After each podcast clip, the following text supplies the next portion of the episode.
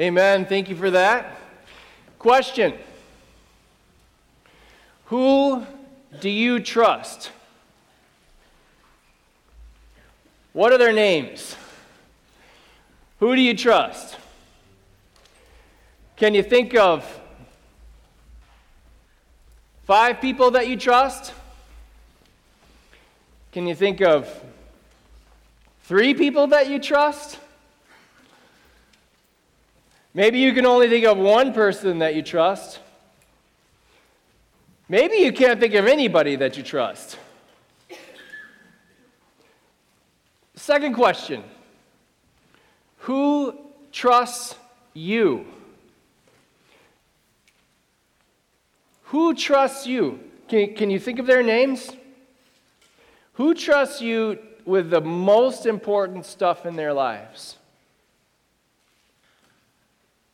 Who trusts you to do stuff for them that they don't trust anybody else to do for them?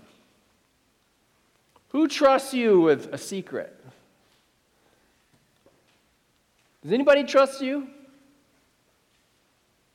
We're going to talk about being trustworthy today. And really, the premise of the Bible, just to take, take a step back, is that God is trustworthy.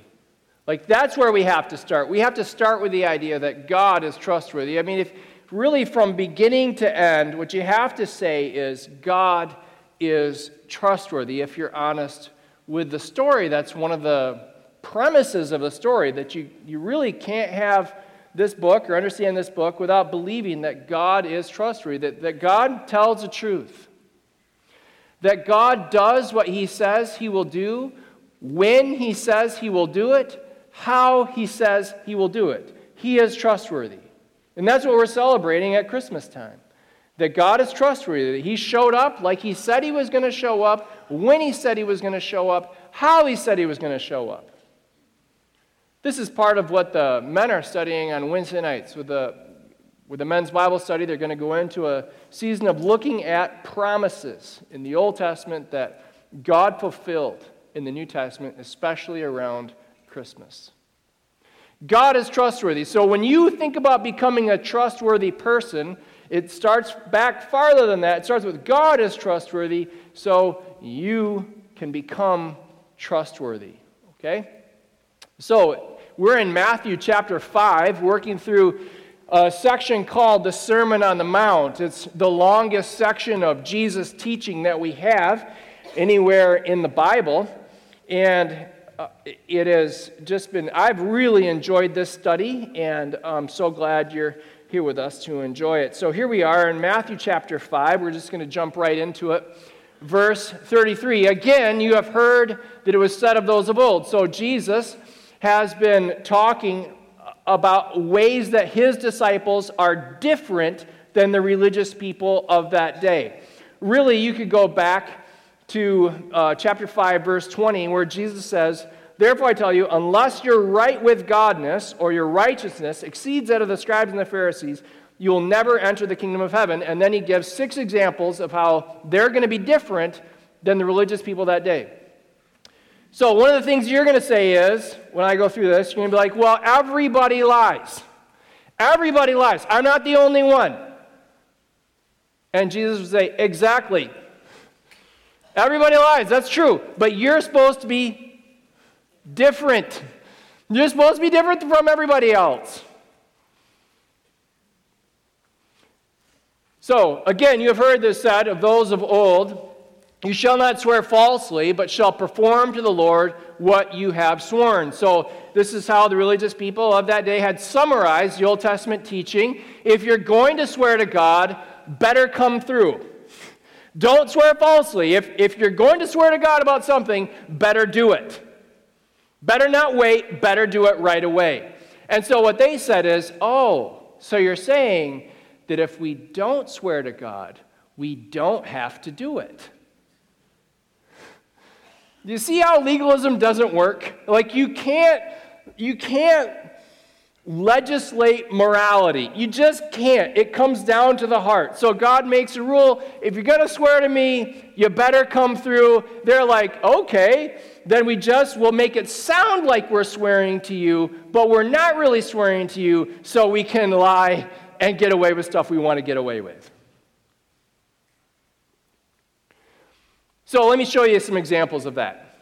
So Jesus says, But I say to you, do not take an oath at all. Like if you're going to lie with oaths, stop taking them.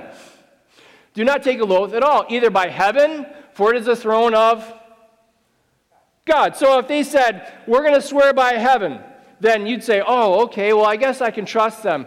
And they're like, ha. Then they wouldn't do it. And you'd be like, But you swore by heaven. They're like, Yes, but we didn't swear by God. Gotcha. And Jesus is saying, Are you kidding? Heaven is God's throne. You can't swear by heaven without swearing by God. Or by earth, for it is whose footstool? Well, it is his footstool. So they'd swear by earth. By earth, I solemnly swear I will do this. And then they would not do it. And you come back and say, But you swore by the earth. And they'd say, Ah, but I didn't swear by God. And Jesus is saying, Are you kidding me? The earth is his footstool. You can't swear by the earth without swearing by God. It all goes back to God. Or by Jerusalem, for it is the city of the great king. So they'd say, Well, I swear by Jerusalem that I will come through. And then they would not come through. And Jesus, and then and then they say, Well, I didn't swear by God, did I? I just swore by Jerusalem. And Jesus is saying, Are you kidding me? You can't swear by Jerusalem without swearing by the king of Jerusalem. It all goes back to God. And do not take an oath on your head, for you cannot make one hair white or black. It's hard for me to not make a joke about how some of us really are trying hard and really succeed for a little while at making one hair white or black, or red, or green, or whatever, blonde, you know, whatever color we decide to make it. But at, you know, we can't change the roots, though, can we? And I think what Jesus is saying here is you don't have control over anything. You can't even control the hairs of your head. You can't, anything you swear by goes back to the one who makes your hair black or white. Just to help you kind of understand this and I think feel it, I'd like to take you to Matthew chapter 23. Um, and just read a couple verses to you to help you understand the context then, because I think this will make even more sense if we understand uh, how people, how, listen, how lying was part of the infrastructure of society. Because I know part of you is going, well, in order to survive at work, I have to lie. In order to survive at school, I have to lie. Cheating or lying is part of the system. Anybody that doesn't cheat or lie where you live, other than here, like they don't make it. If you're going to make it, you have to cheat, you have to lie, you, you just you have to make promises, you know, like it's just part of the system. And I want you to see it was part of the system then. So, Jesus says, you know, in a in a make friends and influence people way, woe to you, blind guides. I was joking when I said that, by the way. Who say, if anyone swears by the temple, it is nothing. So you'd swear by the temple, I promise I will do it. And then they wouldn't do it. And you'd say, What you swore? You say, Ah, but I didn't swear by the gold in the temple. But if anyone swears by the gold of the temple, he is bound to his oath. See the hair splitting? And Jesus like, Are you kidding me? Technicalities are not going to save you when you stand before God. Lying is lying. You blind fools. See, I didn't go that far. You're like, I've never told called you guys that. Jesus like, you blind fools, which is greater, the gold or the temple that has made the gold sacred? And you say, if anyone swears by the altar, the altar itself it is nothing. Like, who cares? It's just the altar. It's not God, it's just the altar. But if anyone swears on the gift that is on the altar, he is bound to his oath. You swore by the altar. Yes, yes, yes. Gotcha. didn't swear by the sacrifice on the altar. It's hair splitting. Jesus says, stop it. Just stop it. Just let your yes be yes and your no be no.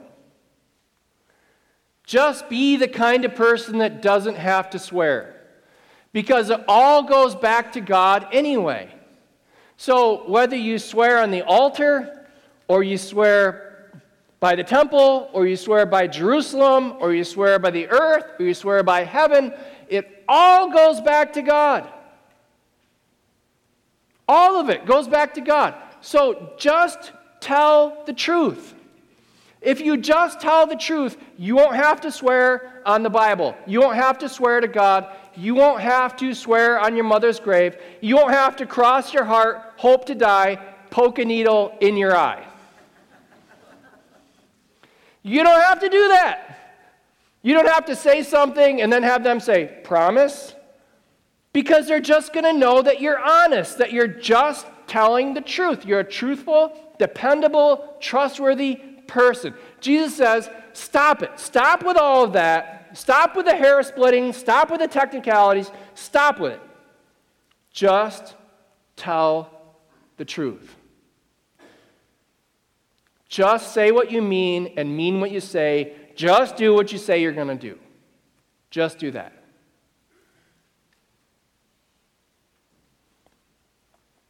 Anything more than this comes from the evil one. All the technicalities, all the, well, this or that, you know, the, oh, the fine print, gotcha. All that stuff, all the rationalizing and the justifying and the extra, all that stuff, just excuses. Please stop. Here's the point. Here's the point. Because God is trustworthy, He wants us to be trustworthy. I know that's like, I know that seems like so basic, you know, so, so obvious. But just because it's obvious doesn't make it, it doesn't mean it's easy. Lying to God comes naturally to us. Lying to each other, you don't ever have to teach kids how to do that. They just they, they just they know how to lie from early on. Lying to ourselves is a thing too. Truth telling is immediately difficult and requires courage and discipline. And Jesus calls us to be truthful people.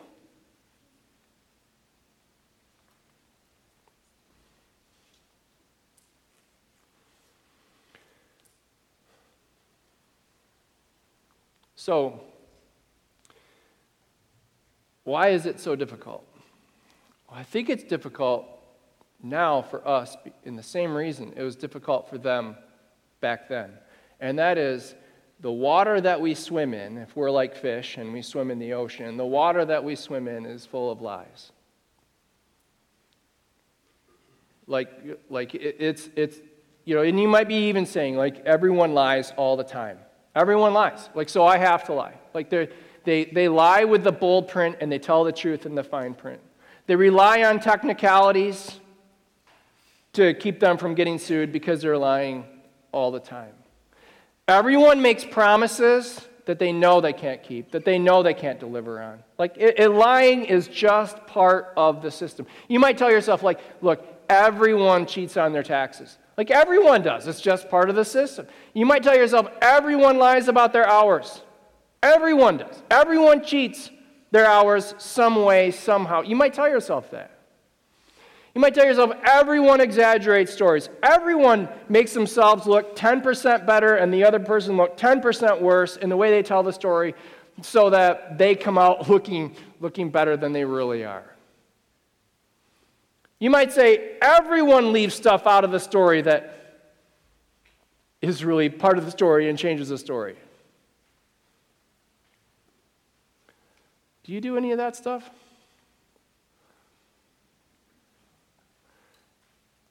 Jesus would remind you the first reason to tell the truth is that you are not their disciple. You are his disciple. And because you are his disciple, you are different. You are the light of the world, so you tell the truth. Maybe they do lie about everything. Maybe they do, but that's because that's because they're deceived. You know who the father of lies is? Satan. God the Father is the God of truth. Like, don't be deceived and be fall into that trap. One lie leads to another lie. I was talking with Brendan about this, and he said the biggest thing that like, this reminded him of is how we lie to ourselves by telling ourselves that a lie will bring resolution. If I just lie about this, it will be okay and it will go away. If I just lie about this, I won't have to deal with the hard consequences anymore. But lying doesn't resolve anything, it just demands more lying. Please stop lying.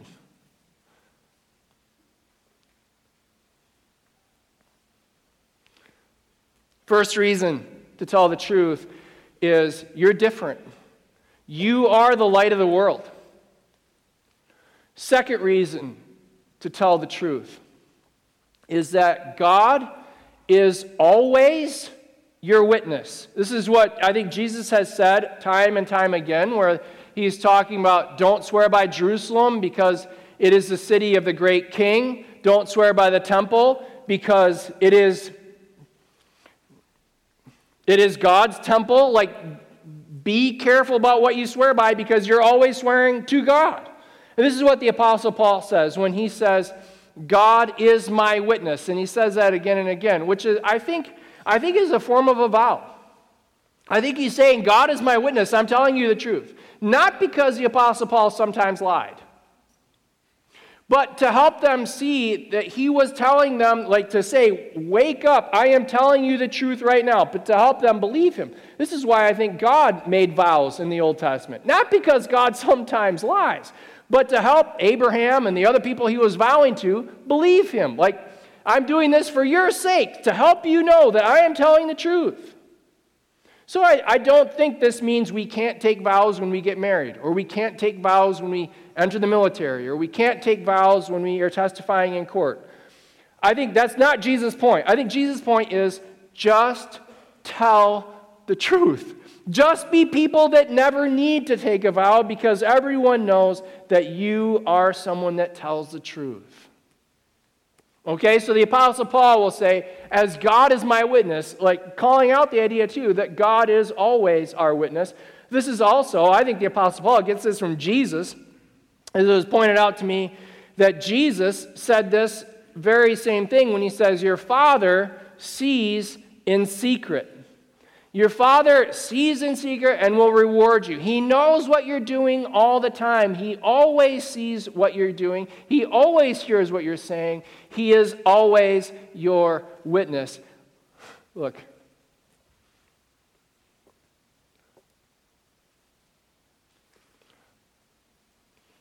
You know how silly it is to try to lie to God? You know how silly it is try to hide from God? You know how silly it is to try to cheat God?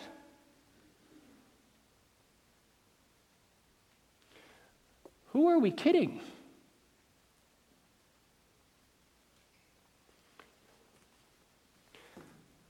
Three reasons to tell the truth.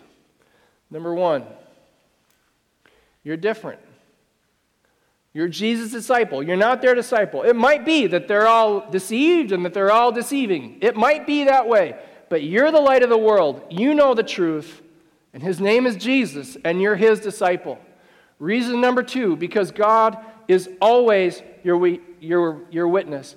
Reason number three comes in like the whole Sermon on the Mount, I think Jesus' whole ethic builds up to Matthew chapter 7 verse 12. Remember, the Sermon on the Mount is Matthew chapter 5 through Matthew chapter 7. Matthew chapter 7 is like Jesus is summing everything up, telling them what he's already told them. And so if we turn over there to Matthew chapter 7, verse 12, Jesus says, So whatever you wish others to do to you, do also to them, for this is the law and the prophets. This sums up the whole Old Testament. Do unto them what you would have them do unto you. So let me ask you, let me ask you. Just look at me just for a second.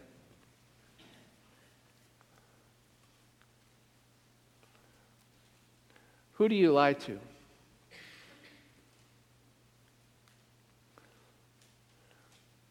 When do you lie? Maybe most importantly, why do you lie?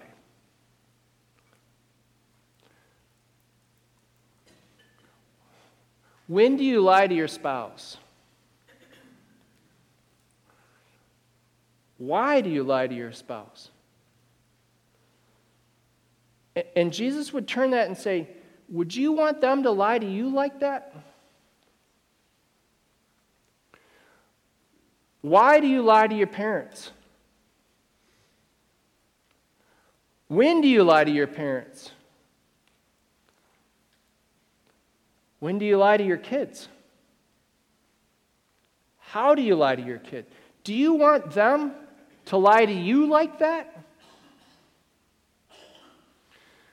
When do you lie at school? How do you lie at school? Why do you lie at school? When do you lie at work? How do you lie to your friends? And Jesus would turn that and say, Do you want them to lie to you like you're lying to them?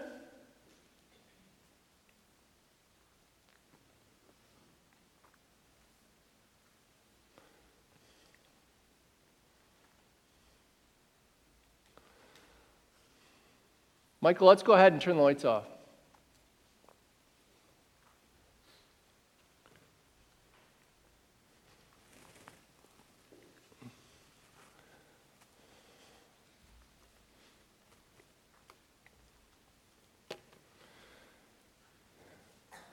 Here, the thing about darkness is, and I know it's not super dark in here, it's, it's light enough that you can still see some things. But if it was really, really dark, like dark, the kind of dark you can feel, like the kind of dark in a cave, when they turn the lights off and it's really, really dark. The thing about that kind of darkness is you just get paralyzed with fear because you can't move forward and you can't move backward because you don't know what's out there. You just don't know the truth about your surroundings because you can't trust your sight. You can't trust anything. You, if, if there was something fantastic just a couple yards away from you, you would never know. If there's something really harmful right next to you, you would never know because it's dark. What is the relationship between darkness and lies? I tell you, I think it's super related. We just don't know anything, we can't trust anything people say when, when, it's, when they lie to us. Now think about the relationship between truth and light. What's the relationship between truth and light? I think light gives you confidence because you can understand your reality. You can see what's around you. You, you can move forward with confidence when you are in touch with the truth. Jesus said that you are the light of the world. Part of you being the light of the world is you telling the truth. So people can trust you. So people can know, well, if they said it, I believe them. They tell the truth. You are the light of the world. Let me tell you, this is something that Jesus said don't hide. Please don't hide that.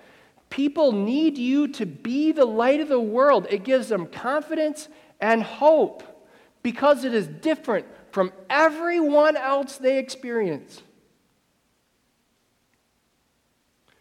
You are the light of the world. This is Jesus' words. You, his followers, his disciples, you are the light of the world because you can be trusted. And you can be trusted because he can be trusted. Dear Heavenly Father, Lord, I pray that you would help us tell the truth, be the light of the world.